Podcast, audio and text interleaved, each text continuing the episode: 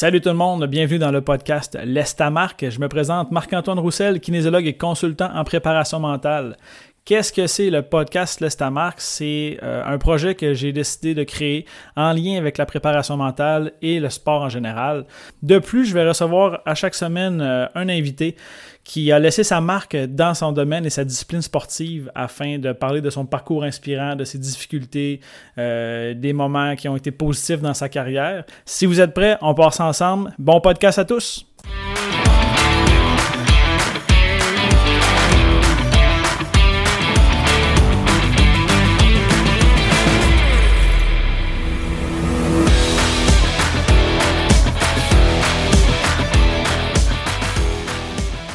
Hey, salut tout le monde, bienvenue dans le 13e épisode de l'Estamarque. Très content de vous revoir aujourd'hui pour un, 13e épisode.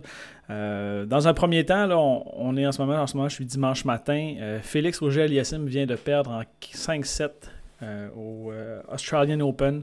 Puis c'est drôle, je sais qu'il y a quelques personnes qui écoutent le podcast, donc je me suis fait en fait, je me réveille ce matin, j'ai plusieurs messages textes qui me demandent est-ce qu'il a choqué, est-ce qu'il est en léthargie, qu'est-ce qui se passe, est-ce qu'il a besoin d'aide? En fait, euh, suite au podcast des deux dernières semaines, je suis en mesure de vous dire que Félix n'a pas choqué hier soir. Donc, si on regarde ses résultats antérieurs dans les grands chelems, n'a jamais franchi euh, le quatrième tour. Donc, pour lui, d'avoir une défaite euh, au quatrième tour, c'est une situation qui est normale. Euh, certaines personnes vont dire oui, mais il menait 2-7 à 0. Mais c'est pas parce que tu mènes 2-7 à 0 qu'il y a nécessairement une situation d'effondrement de performance. Je crois que Karatev va extrêmement bien jouer. Il y a aussi l'implication de l'autre joueur qu'il faut prendre en compte. Donc, pour moi, suite aux parties de, cette semaine, je pense pas que Félix Auger-Aliassime a vécu un effondrement de performance. Je crois seulement que c'est une, performance normale qui suit son rythme et son cours, donc une période d'apprentissage et de croissance en tant qu'athlète. Aussi, parallèlement à ça, le Canadien de Montréal vient de passer une vilaine séquence de trois ou quatre parties sans bien jouer. Puis, encore une fois, un de mes amis m'a envoyé euh, une capture d'écran hier qui disait, je crois que c'est le Journal de Montréal ou la presse, le Canadien en sévère léthargie ou quelque chose du genre. Donc, encore une fois, c'est bizarre qu'on en ait parlé il n'y a pas très très longtemps, mais je peux pas vous dire que le Canadien est en léthargie étant donné qu'il a trois ou quatre parties avec des défaites, ça entre euh, dans un temps donné d'environ deux semaines. Donc, ce qui fait en sorte qu'une léthargie, on avait parlé euh, dernièrement, que c'était minimalement deux semaines et plus. Donc, euh, ça ne se qualifie pas en tant que léthargie. Puis, vous regardez à quel point on est un peu, je dirais pas bipolaire, mais la difficulté qu'on a en tant que personnes qui sont attachées envers le Canadien, que ce soit les médias, que ce soit les journalistes, que ce soit euh, les partisans. On va avoir une période de 5-6 bonnes parties. Oups, on s'en va vers la coupe, puis après ça, 2-3 défaites. Et là, on est en léthargie. Donc, il y a vraiment une méconnaissance, puis c'est flagrant cette semaine. Puis, c'est même pas arrangé avec le gars des vues. Donc, je trouvais ça vraiment, euh, vraiment drôle de voir que autant Félix que le Canadien ont fait la manchette en lien avec les sujets qu'on a parlé dernièrement. Aujourd'hui, je vais m'attaquer à un sujet, puis là je veux dire attaquer, mais c'est pas, pas réellement attaquer. On va aborder un sujet qui va peut-être euh, peut-être choquer certaines personnes, euh, remuer euh, des émotions ou peut-être que certaines personnes vont prendre ça négativement. Par contre, moi j'ai eu la chance de voir cette semaine, puis là je dis la chance, mais c'est pas nécessairement une chance de voir certains parents dans le sport, que ce soit des commentaires que j'ai reçus, que ce soit des choses que j'ai vues de mes yeux, euh, des comportements que j'ai pu observer ou même sur Netflix. Aujourd'hui, on va parler de l'importance des parents dans le sport et de l'influence que les parents ont dans le développement sportif des jeunes athlètes. Puis là, on va parler des jeunes athlètes. Donc, euh, l'initiation, souvent, c'est à partir de l'âge de 3, 4, 5 ans, mais il est possible de voir des athlètes, même professionnels, qui, ont, qui sont sous l'influence de leurs parents, qui sont rendus entraîneurs, puis on peut voir que c'est pas toujours très très sain, euh, l'influence des parents dans le sport. Dans un premier temps, je vais, probablement parler de certaines situations que j'ai vécues, soit en tant que consultant, en tant qu'entraîneur, en tant qu'athlète. Puis en aucun temps, les, les situations, c'est pour rire d'une personne ou c'est seulement pour refléter euh, ce que j'ai observé, puis c'est des choses que j'ai vues beaucoup, beaucoup dans les cinq dernières années, peu importe la discipline sportive. Puis je vais nommer aucune personne. Si jamais ça vous ressemble, euh, peut-être des petites questions à se poser, juste comment faire pour améliorer certaines choses. Puis jamais je vais viser quelqu'un en particulier, mais c'est seulement des observations qui ont été faites par moi et ou des collègues euh, dans le sport. Donc, première des choses, le parent comment je pourrais dire ça? Le parent, lorsqu'il va inscrire un jeune à un sport, l'objectif initial, il faut se poser des questions à savoir pourquoi est-ce que j'inscris mon enfant dans le sport? Habituellement, lorsqu'on inscrit un enfant dans le sport, c'est pour lui faire découvrir certaines choses, développer certaines habiletés, parce qu'au niveau moteur, les habiletés vont se développer de manière euh, optimale avant l'âge de 12 ans. Donc, plus un athlète va faire du sport, plus un athlète va s'initier à des disciplines qui sont différentes, que ce soit soccer, natation, tennis, badminton, euh, athlétisme, les jeunes enfants vont développer certaines habiletés motrices, puis avant l'âge de 12 ans, ça va se faire de manière optimale. Donc, il y a certains, euh, temps qui sont meilleurs pour certaines habiletés. Puis, bien, moi, mes parents m'ont inscrit dans le sport pour que je puisse bouger, puis que je puisse développer certaines habiletés. Jamais ça a été dans l'optique de me faire devenir un athlète olympique ou un joueur professionnel. Première des choses, moi, ça m'est arrivé en tant que consultant de voir des parents qui m'ont questionné pour travailler avec leurs jeunes. Puis pendant que ces jeunes-là ne sont même pas dans une phase de performance, puis on parlait déjà de Ligue nationale de hockey, euh, Jeux olympiques, championnats provinciaux, championnats canadiens. Puis c'est vraiment important en tant que parent de savoir qu'il y a plusieurs étapes pour un enfant pour se développer. Donc, dans le sport, mon, directeur de maîtrise, M. Jacques Plouf, a fait son doctorat sur, euh, ce sujet-là. Puis, euh, a développé un modèle conceptuel. Donc, il, existe, il existait déjà quatre phases de développement chez un athlète. Donc, la phase d'initiation, dans laquelle le jeune va être curieux et essayer certaines disciplines, certains sports, que ce soit des sports individuels, des sports collectifs, euh, avec des amis, avec des façons de travailler différentes, des modèles d'entraînement différents. Donc, vraiment, s'initier à la pratique sportive. Suite à cette phase-là, il y a euh, éventuellement la phase d'intérêt. Donc, oh, je préfère ce sport-là à ce sport-là. Je préfère euh, la natation, je préfère être dans l'eau. Donc, peut-être dans synchronisé, natation. Est-ce que je vais faire des sports de glace? Est-ce que je vais faire des sports individuels, collectifs? Donc, il y a un intérêt dans un certain sport ou un ou plusieurs sports. Puis, l'enfant va avoir à se développer dans ce sport précis. Donc, pour moi, ça a été le tennis malgré le fait que j'ai fait de la natation, du soccer, euh, du hockey cosum. Donc j'avais essayé plusieurs sports, puis c'est réellement le tennis qui est venu m'accrocher. Par la suite, il y a la phase d'engagement. Donc c'est dans cette phase-là que l'athlète va mettre les efforts. Donc là, on parle habituellement du sport-études, donc secondaire 1, 2, 3. Donc vraiment une phase d'engagement une spécialisation dans un ou plusieurs sports, donc tout dépendant du niveau d'athlétisme d'un certain jeune. Donc, euh, je sais qu'Aaron Judge, qui est un voltigeur pour les Yankees de New York, lui euh, était joueur de football, joueur de baseball, puis il faisait aussi du basketball, si je ne me trompe pas, au niveau secondaire, puis il a été joueur étoile dans les trois sports différents. Donc, il y a certains athlètes qui sont en mesure de faire plusieurs sports et d'avoir plusieurs qualités dans plusieurs sports différents. Donc, c'est dans cette phase-là qu'on va faire les efforts. Donc, s'entraîner spécifiquement au niveau technique, tactique, physique, mental si c'est possible. Et là, on va mettre les efforts avec des équipes, des tournois, des compétitions et on va espérer euh, éventuellement euh, progresser puis devenir un certain niveau d'excellence. Par la suite, il y a la phase de transition. Une fois que j'ai fait ma phase de transition, c'est lorsque j'ai j'arrive à la fin de ma carrière. Pour certains athlètes, ça peut être au niveau du cégep. Ça peut arriver à un certain moment donné où je dois prendre des décisions, à savoir si je vais poursuivre l'école, est-ce que je vais continuer dans mon sport. Euh, de se rendre compte qu'on a fait certains choix en tant qu'athlète. Moi, j'entends beaucoup parler de sacrifice, mais c'est des choix qu'on fait. Euh, je dis toujours à mes athlètes que vous avez une date d'expiration en tant qu'athlète parce que j'ai des athlètes qui doivent décider s'ils vont aller à l'école ou ils vont poursuivre leur carrière professionnelle, leur carrière euh, sportive. Donc, en tant qu'athlète, on a une date d'expiration. Donc, il faut faire des choix des fois. Est-ce que je vais repousser mon cégep à plus tard, là où je peux le faire plus tard, ou est-ce que je vais le faire tout de suite en même temps que l'école? Donc, c'est plusieurs situations qui peuvent se, présenter. Puis, lorsque l'athlète décide d'arrêter ou de continuer, il va toujours avoir une espèce de phase de transition où l'athlète va être en période de flottement, si je peux dire, puis là, on va se demander bon, qu'est-ce que je fais? J'ai pas de plan de retraite. Est-ce que j'ai. Si une blessure vient arrêter une carrière ou une saison, des fois, on se demande qu'est-ce qui peut se passer. Puis je vous dirais que c'est un peu la même situation qui peut se passer avec le COVID en ce moment. Il n'y a pas d'études qui ont été faites beaucoup, mais il y a beaucoup d'athlètes qui se disent bon, là, j'ai pas de sport. Est-ce que je vais continuer mon sport? Est-ce que je vais reprendre là où j'étais? Est-ce que j'apprécie le fait d'arrêter mon sport? Donc, ce sont des situations dans lesquelles les athlètes peuvent se retrouver en ce moment. Puis la cinquième étape, c'est la phase de transfert. Donc, d'utiliser tout ce que j'ai appris en tant qu'athlète, que ce soit l'éthique de travail, que ce soit l'organisation, d'être efficace dans ce que je fais, la motivation, confiance en soi, gestion du stress et des émotions, la cohésion d'équipe. Comment est-ce que je vais réutiliser tout ça après ma carrière? Donc, tous les athlètes vont avoir une carrière qui va se terminer un jour ou l'autre. Donc, qu'est-ce qu'on fait par la suite? Est-ce qu'on utilise ce qu'on a appris comme athlète pour un futur travail, devenir parent? Est-ce que je vais retourner aux études? Donc, c'est dans cette phase-là qu'on va réutiliser tout ce qu'on a appris en tant qu'athlète parce qu'on dit souvent le sport, c'est une école de vie parce qu'on apprend certaines choses.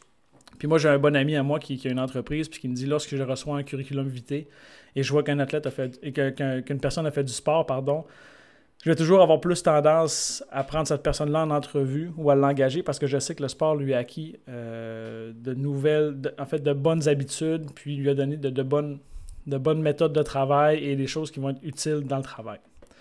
Donc, dès qu'on connaît les phases de développement d'un athlète, bien, on peut se questionner à savoir comment est-ce qu'on agit en tant que parent dans certaines situations. Et là, je vais vous conter une anecdote qui est arrivée pour vrai. À un moment donné, je suis dans une arena. Euh, je ne vous dirai pas à quel endroit. Puis je regardais un, jeune joueur qui venait de terminer un camp d'entraînement, si je ne me trompe pas, c'est au niveau Pee-Wee.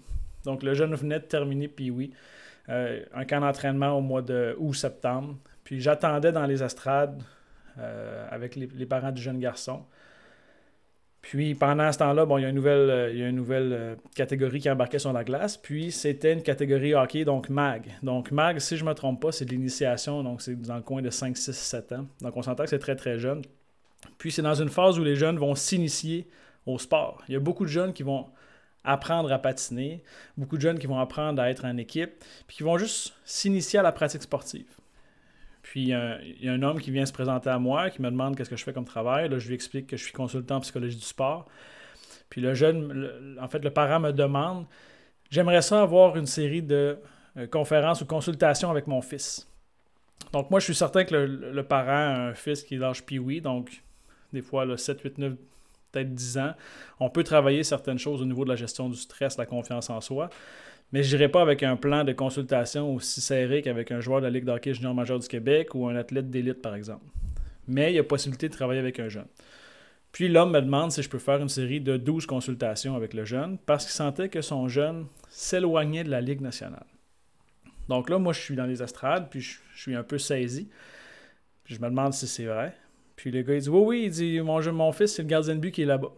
Donc là, je, lui pose la question. Donc, votre garçon, commence à jouer au hockey. Il dit oui, ça fait, euh, c'est sa deuxième année. Donc, euh, ça fait un an qu'il joue au hockey. Puis, gardien de but. Puis là, j'ai l'impression que je le regarde jouer. Puis, euh, je sens vraiment qu'il s'éloigne du niveau de la Ligue nationale. Donc là, moi, je suis, je suis stupéfait. Je peux pas répondre grand-chose. Donc, j'ai juste avisé le monsieur. Ben, je suis désolé, mais j'ai dit, je vais refuser de travailler avec vous parce que je vois pas qu'est-ce que je peux faire pendant 12 consultations avec votre garçon, premièrement. Puis, on est dans la phase d'initiation. Donc, le jeune débute la pratique sportive. Peut-être que ce jeune-là n'aimera pas le. Peut-être que ce jeune-là va être un excellent archer, va devenir un joueur de badminton hors pair. Peut-être même qu'il va devenir un super violoniste, puis il ne sait même pas encore. Mais le jeune est dans une situation où il commence son développement sportif. Donc, des fois, on voit les parents qui veulent tellement que leur enfant réussisse, puis ils vont faire des choses qui ont pas de bon sens.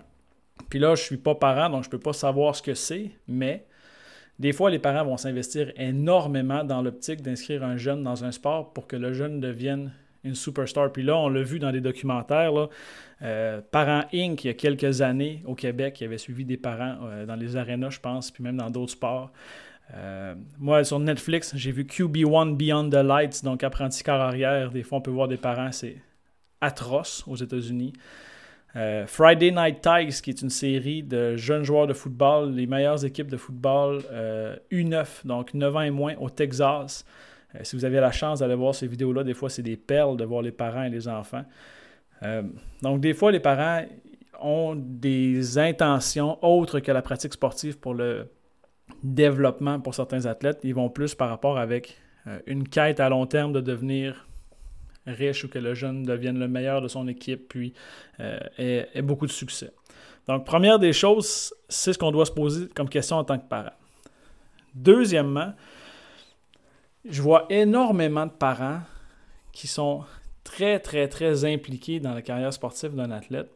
Puis des fois, lorsque j'interroge mes athlètes, à savoir comment est-ce qu'ils trouvent leurs parents, souvent la réponse c'est euh, mais je trouve que mes parents sont intenses. mon père, il, veut beaucoup, beaucoup. Euh, mon père m'oblige à faire telle, telle chose le soir. Euh, je dois faire certaines répétitions. Mon parent m'oblige à aller jouer le matin. Mon père, mon père ma mère m'oblige à aller m'entraîner, courir. Donc, à un très, très jeune âge, les parents vont obliger des joueurs ou des athlètes à faire certaines choses parce qu'ils pensent avoir des connaissances, puis croient que c'est la meilleure façon pour réussir. Puis un conseil que j'ai en tant que, que j'ai pour les parents, en fait, là, puis pour avoir été un entraîneur au tennis pendant plusieurs années, puis avoir côtoyé des entraîneurs de très haut niveau, ça arrive trop fréquemment que les entraîneurs ne sont pas écoutés par les parents, malgré le fait que les entraîneurs ont des formations des fois provinciales, nationales, internationales, qui vont passer des heures et des heures en formation après avoir côtoyé des dizaines et des dizaines d'athlètes. Puis les parents, des fois, pour le bien-être de leur enfant ou parce qu'ils veulent réussir, vont aller sur Internet, vont aller euh, voir des choses qui ne sont pas nécessairement scientifiquement prouvées ou qui ne sont pas nécessairement euh, approuvées, point. Puis, ah, ben mon enfant, pour réussir, doit faire 1000 euh, services par semaine réussis, doit faire 250 répétitions, doit pratiquer ses sauts on s'entend que les enfants font du sport, puis la première chose qu'un athlète ou un, entraîneur ou même les arbitres vont dire avant de commencer, souvent, c'est au jeu. Puis juste vous rappeler là, que au jeu, il n'y a personne qui va commencer une partie en disant que le meilleur athlète professionnel futur gagne aujourd'hui. C'est un jeu. Le sport, ça permet de développer certaines habiletés au niveau physique, technique, tactique et mental, et ça passe par le jeu. On ne doit pas avoir à forcer un athlète à s'entraîner quand je regarde le parcours de mes parents, puis cette semaine, j'ai eu la, discussion avec mon frère, puis par rapport à mes parents, jamais je me rappelle dans ma carrière de sportif, autant au tennis que dans un autre sport que j'ai pas aimé. Puis mon frère me disait la même chose, que nos parents nous ont dit Tu es obligé de faire ça. Tu dois te forcer à faire telle, telle chose. Puis j'ai toujours joué au tennis. Le matin, je me levais à 8 heures, j'allais jouer au tennis de 8 à, midi. Je revenais dîner, je repartais jouer l'après-midi. Parfois, j'allais faire d'autres activités, puis le soir, j'allais jouer. Jamais mes parents m'ont forcé à aller jouer. Par contre, lorsque je commençais un sport, ça je me rappelle, je jouais au soccer quand j'étais plus jeune. Puis euh, le programme du Rouge et Or de l'Université Laval envoyait des entraîneurs ou faisait en sorte qu'on pouvait jouer le dimanche matin en extra. Puis je détestais ça parce que ça coupait mon après-midi en deux. Des fois, je ratais le tennis. Euh, des fois, j'avais pas du tout envie d'y aller. Je me rappelle, j'y allais à reculons. Puis ma mère me disait On a payé, tu vas terminer ta session. Donc, tu commences une session, tu vas la terminer. Mais jamais mes parents m'ont forcé à faire quoi que ce soit. J'ai toujours eu du plaisir dans le sport. Je me suis développé en tant que sportif. J'ai atteint un certain niveau. Peut-être qu'avoir eu un entraîneur, ça aurait été bénéfique, mais mes parents m'ont jamais crié après, m'ont jamais forcé à faire quoi que ce soit. Puis même dans les tournois ou dans les parties, jamais mes parents m'ont crier après quoi que ce soit. Euh, mon père, quand on va dans les tournois de tennis, va s'asseoir sur une chaise, va être bien, bien, tranquille. D'ailleurs, il y a une anecdote qui est assez drôle. J'en ai parlé cette semaine justement avec lui. Euh, à un moment donné, je suis à Sept-Îles dans un tournoi. Puis, euh, comment c'est fait le, tournoi, le, terrain à Sept-Îles? C'est qu'il y a une espèce de il y a les quatre terrains, puis vis-à-vis le terrain 2 et 3, il y a une espèce de mezzanine derrière la clôture, là où les gens prenaient des chaises, regardaient les parties avec une petite cabane que les gens pouvaient rentrer à l'intérieur. Puis je jouais une partie sur le terrain 2. Puis moi, quand je joue au tennis, je fais mes affaires, puis je regarde pas autour ce qui se passe. Puis mon père est assis là. Puis, euh, juste vous donner une, idée, mon père est assis sur une chaise, son petit chapeau tilé, avec euh, ses lunettes fumées, puis les bras croisés, puis il va regarder le tennis sans dire un mot. Puis pendant que je jouais, j'avais euh, j'ai encore cette, silhouette-là aujourd'hui, mais j'étais pas tout en muscle. Puis là, il y, a un monsieur à côté qui dit Hey, tabarouette, il dit, il dit le gars, il est gras, mais il se débrouille quand même, hein? Puis mon père le regarde et dit Ah oui. Puis là, plusieurs fois dans la partie, euh, pour un gros, il, dit, il bouge bien, il frappe bien, il a un bon service, euh, le petit gros. Puis là, mon père, oui, oui, oui, oui.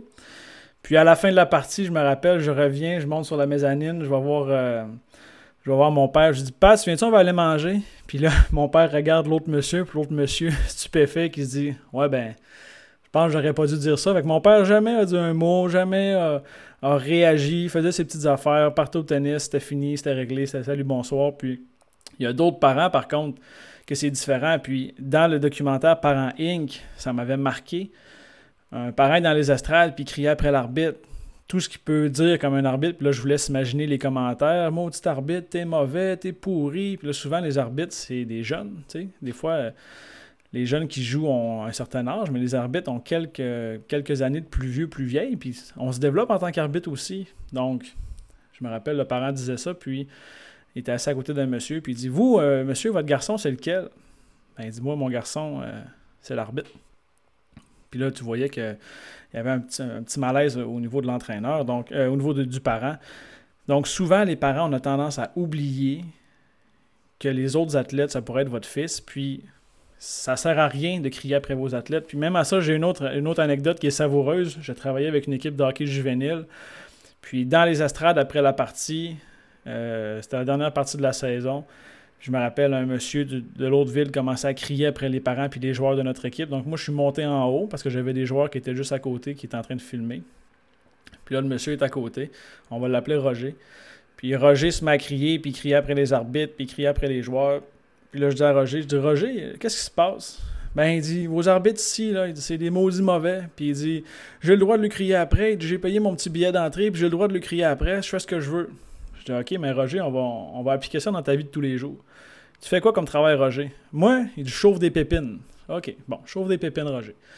Qu'est-ce qui te dérange le plus, Roger, quand ton contremaître vient te voir? Il dit, moi, j'ai ça quand il me dit quoi faire puis qu'il me laisse pas faire ce que j'ai à faire. OK, c'est good. Je dis, admettons que votre contremaître était dans votre cabine de pépines avec vous, puis vous criez après toutes les fois. Mais non, Roger, t'as pas pris le bon bouton, Roger. Roger, creuse, creuse, c'est le temps, là, creuse. Comme quand les, les gens crient dans les estrades, shoot ou passe, peu importe.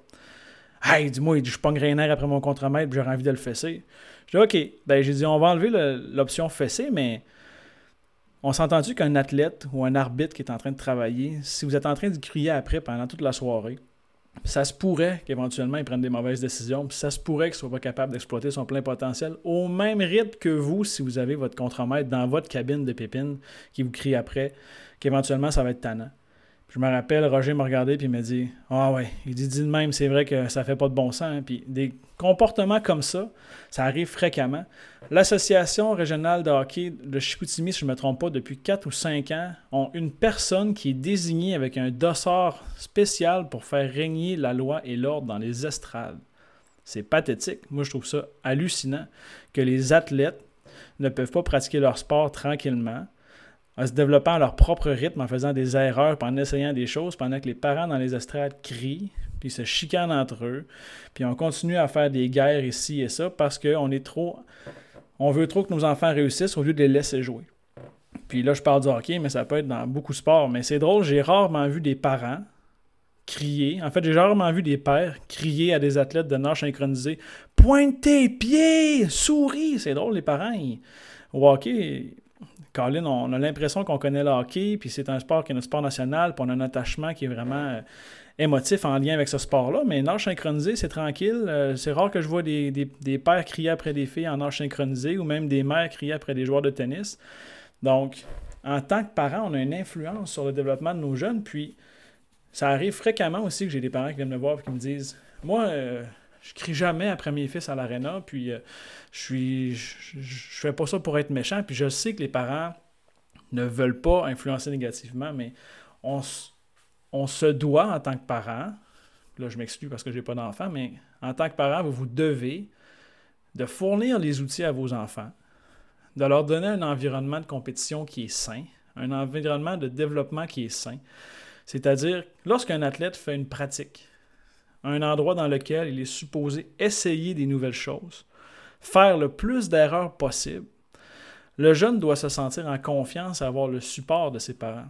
Et non pas avoir des parents qui sont dans les estrades, puis qui disent Ouais, là, ton pied, fais attention, puis là, fais attention à ta main quand tu la lèves, là, fais attention à comment tu étais. Donc, tu as fait beaucoup d'erreurs tantôt. tu as lancé, mais tu as raté le but à plusieurs reprises. Tu as frappé la barre transversale, tu n'as pas vu tes coéquipiers. En tant qu'athlète, ce qu'on veut, c'est performer dans un environnement où on est sain. En fait, dans un environnement qui est sain, où on est en sécurité, puis qui nous permet d'apprendre. Moi, je préfère avoir un jeune au tennis, quand je coachais au tennis, je préfère avoir un jeune qui va essayer certaines choses, puis qui va le rater 9 fois sur 10 en pratique, mais qui va être capable de l'exprimer en match, peut-être 100% du temps, 75% du temps, mais c'est en pratique qu'on doit faire des erreurs. Puis ça arrive tellement fréquemment que les parents mettent de la pression que même maintenant dans les entraînements, les jeunes refusent de faire des erreurs par la peur de dire à leurs parents qu'ils n'ont pas réussi ou juste parce que les parents vont les regarder. Ah, je veux pas essayer ça parce que si je le rate, mon père va être fâché ou si j'arrive dans telle situation, je me sens pas à l'aise parce que mon père me regarde puis va me juger. Donc, un entraînement, c'est un endroit parfait pour que l'athlète fasse le plus d'erreurs possible. Au niveau de l'effort, oui, on peut regarder avec notre enfant et lui dire Je crois que tu n'as pas fourni un effort qui est constant, je crois que tu n'as pas fourni un effort nécessaire. Mais même à ça, on n'est pas dans le corps de l'athlète puis on ne sait pas ce qui se passe. Donc peut-être que le simple fait que vous soyez présent à une pratique peut faire en sorte que l'athlète ne soit pas en mesure de donner son plein potentiel et donner son plein rendement au niveau de pratique. Puis si l'athlète n'est pas capable de le faire en pratique, ça va être encore plus difficile de le faire en situation de match. Parce qu'en situation de match, on ajoute le stress, on ajoute une équipe contre qui on va jouer, on ajoute une évaluation face aux parents qui vont nous regarder, les autres parents. Donc, si l'athlète n'est pas capable de se développer sainement en situation de pratique, ça va être encore plus difficile de le faire en situation de partie. Là, je suis en train de réaliser que je voulais faire un épisode de 40 minutes, mais là, je suis rendu à 25 minutes, puis ça va quand même très très vite. Donc, probablement que je vais couper l'épisode en deux. Là où je veux en venir aussi avec les parents, c'est que des fois, il y a une distorsion qui se fait entre le besoin et ce que l'athlète veut et ce que le parent veut. Plusieurs études ont été faites dans les années 2000, donc au début de 2000, pour savoir quelles sont les, problématiques liées avec les parents dans le sport, parce qu'on s'est intéressé à savoir quel était l'impact des parents sur le développement des athlètes. Puis il y a plusieurs choses qui vont faire en sorte qu'un athlète va avoir un bon développement, mais il y a plusieurs choses aussi qui vont faire en sorte que les parents, ça va être plus difficile, puis que le développement va être parfois stagné.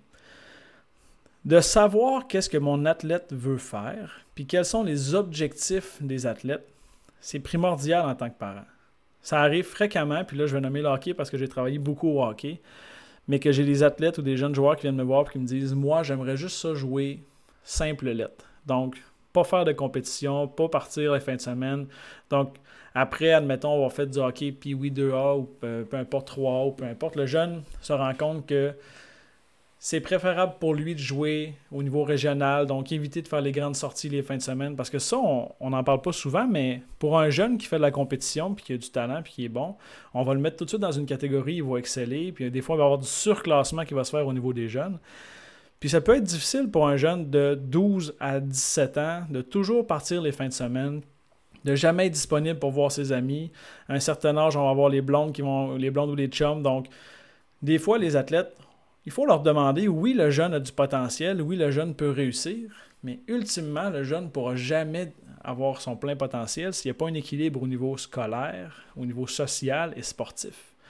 Donc, c'est très, très, très important en tant que parent de s'asseoir avec notre jeune puis lui demander qu'est-ce que toi tu veux? Et de ne pas porter de jugement. Parce que ça, j'ai déjà fait l'exercice avec des parents.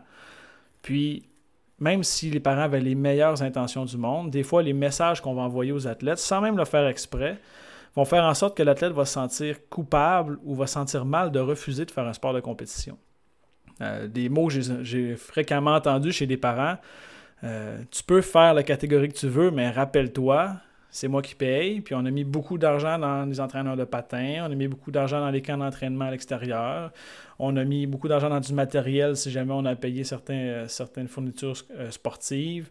Euh, le sport-études, ça nous a coûté cher. Donc, il faut que le jeune puisse se sentir libre, doit sentir qu'il a un pouvoir décisionnel, puis qu'il soit en mesure d'exprimer réellement ses sentiments et ses sensations en lien avec la pratique sportive.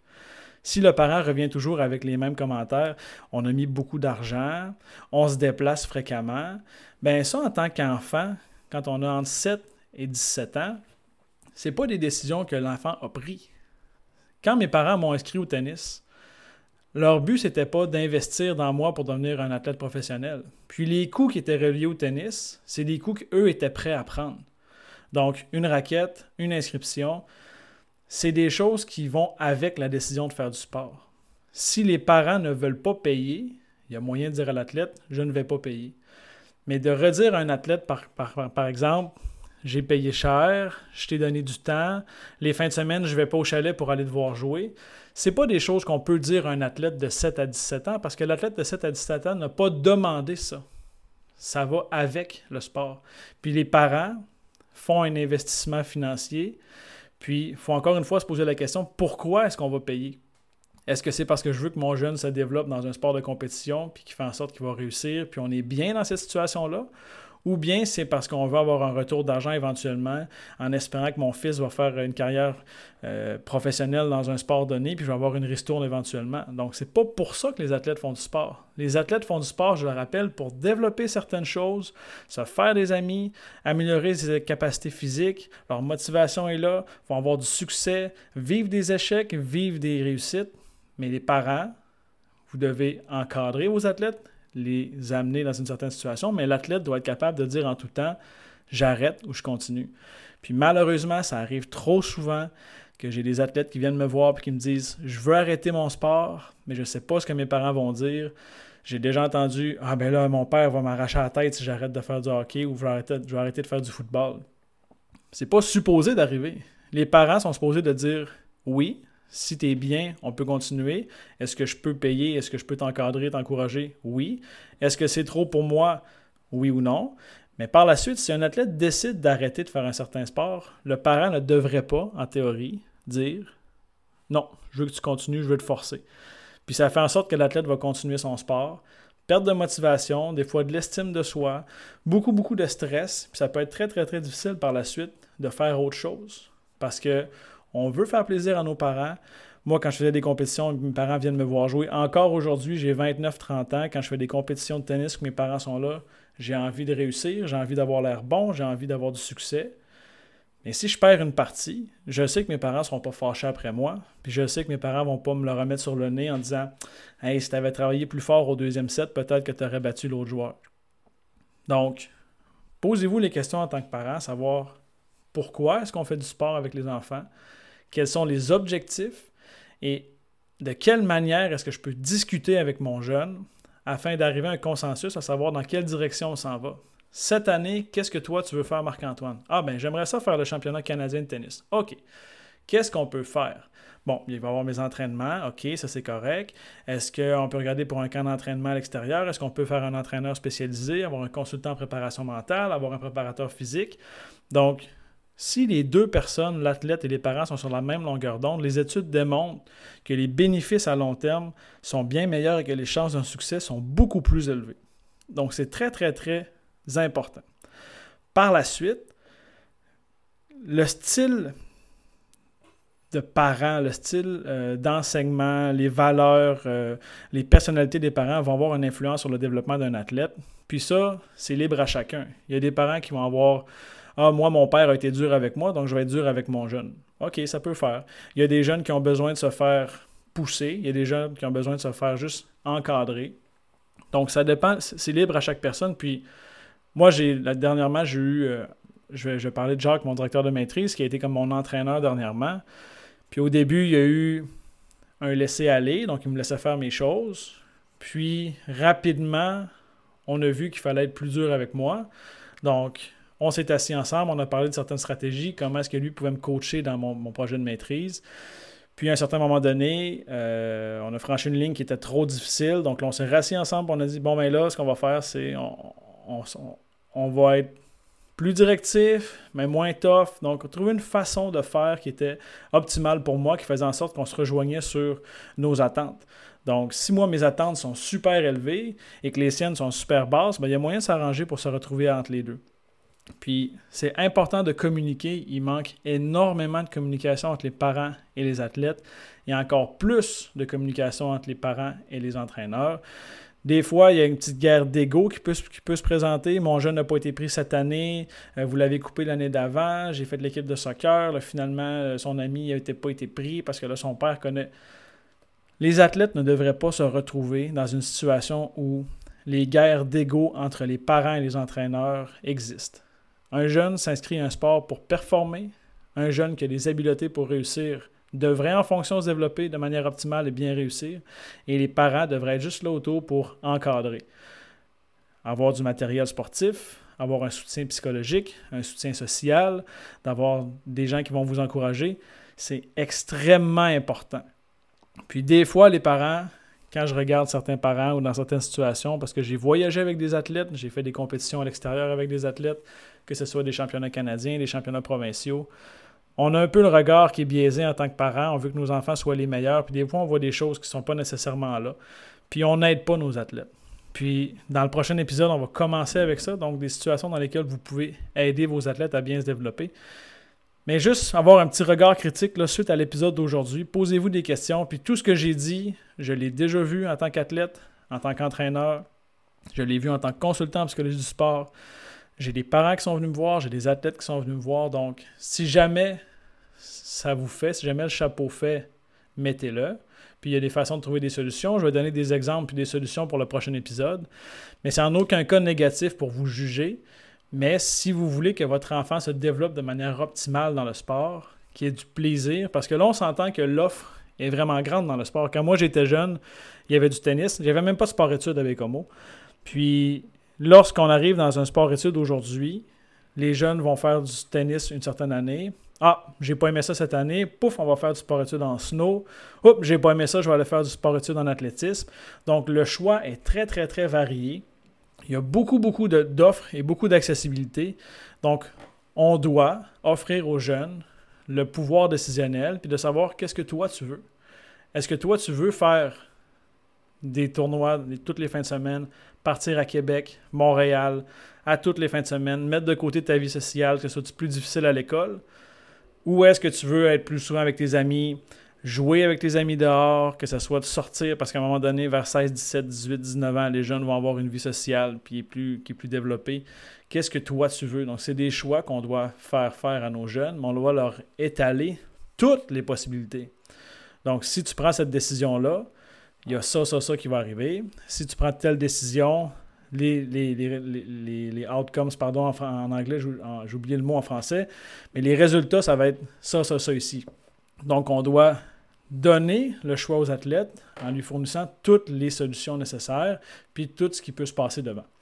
Donc, je me suis vraiment apporté dans mon épisode. C'est vraiment un sujet qui, pas qui me passionne, mais je vois beaucoup, beaucoup de choses en lien avec les parents. Puis je me dis, ça serait tellement plus facile des fois si les parents connaissaient certains trucs. Donc, c'est pourquoi j'ai décidé de prendre le sujet de l'enseignement aux parents pour le podcast d'aujourd'hui. Prochain épisode, comme je l'ai dit, on va parler des effets négatifs des parents, de comment est-ce qu'on peut faire pour aider les parents encore une fois, puis comment travailler de manière optimale avec les jeunes pour améliorer leur développement sportif. Puis on est dans une situation qui est très, très difficile, encore une fois, au niveau de la pandémie. Les jeunes ne peuvent pas beaucoup faire de sport. Je vois des parents qui s'insurgent, qui ont des commentaires des fois très, très, très négatifs sur les réseaux sociaux. Ça aussi, ça peut avoir un impact majeur sur le développement de votre jeune. De savoir que mon père va dire certains commentaires sur un sujet. Donc, on va regarder dans le prochain épisode comment est-ce qu'on peut faire pour améliorer notre relation avec notre jeune au niveau du sport avoir un développement qui est sain. Si moi je vais m'impliquer dans le sport, comment est-ce que je peux permettre à des jeunes, à mon enfant de bien se développer?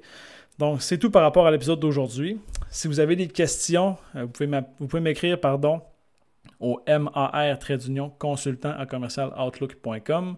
Si vous voulez m'écrire sur Facebook à Marc-Antoine, kinésiologue et consultant en préparation mentale, ça va me faire énormément plaisir, que ce soit pour des consultations, des conférences, euh, j'adore parler de tous ces sujets-là. En tant que parent aussi, vous pouvez m'appeler des fois pour des conseils. De plus en plus, j'ai des parents qui me demandent certains trucs et conseils, comment aider de manière adéquate leur enfant dans le développement du sport. Donc, n'hésitez pas, moi j'ai beaucoup, beaucoup de plaisir. Puis là, j'ai encore beaucoup d'inspiration pour le prochain épisode.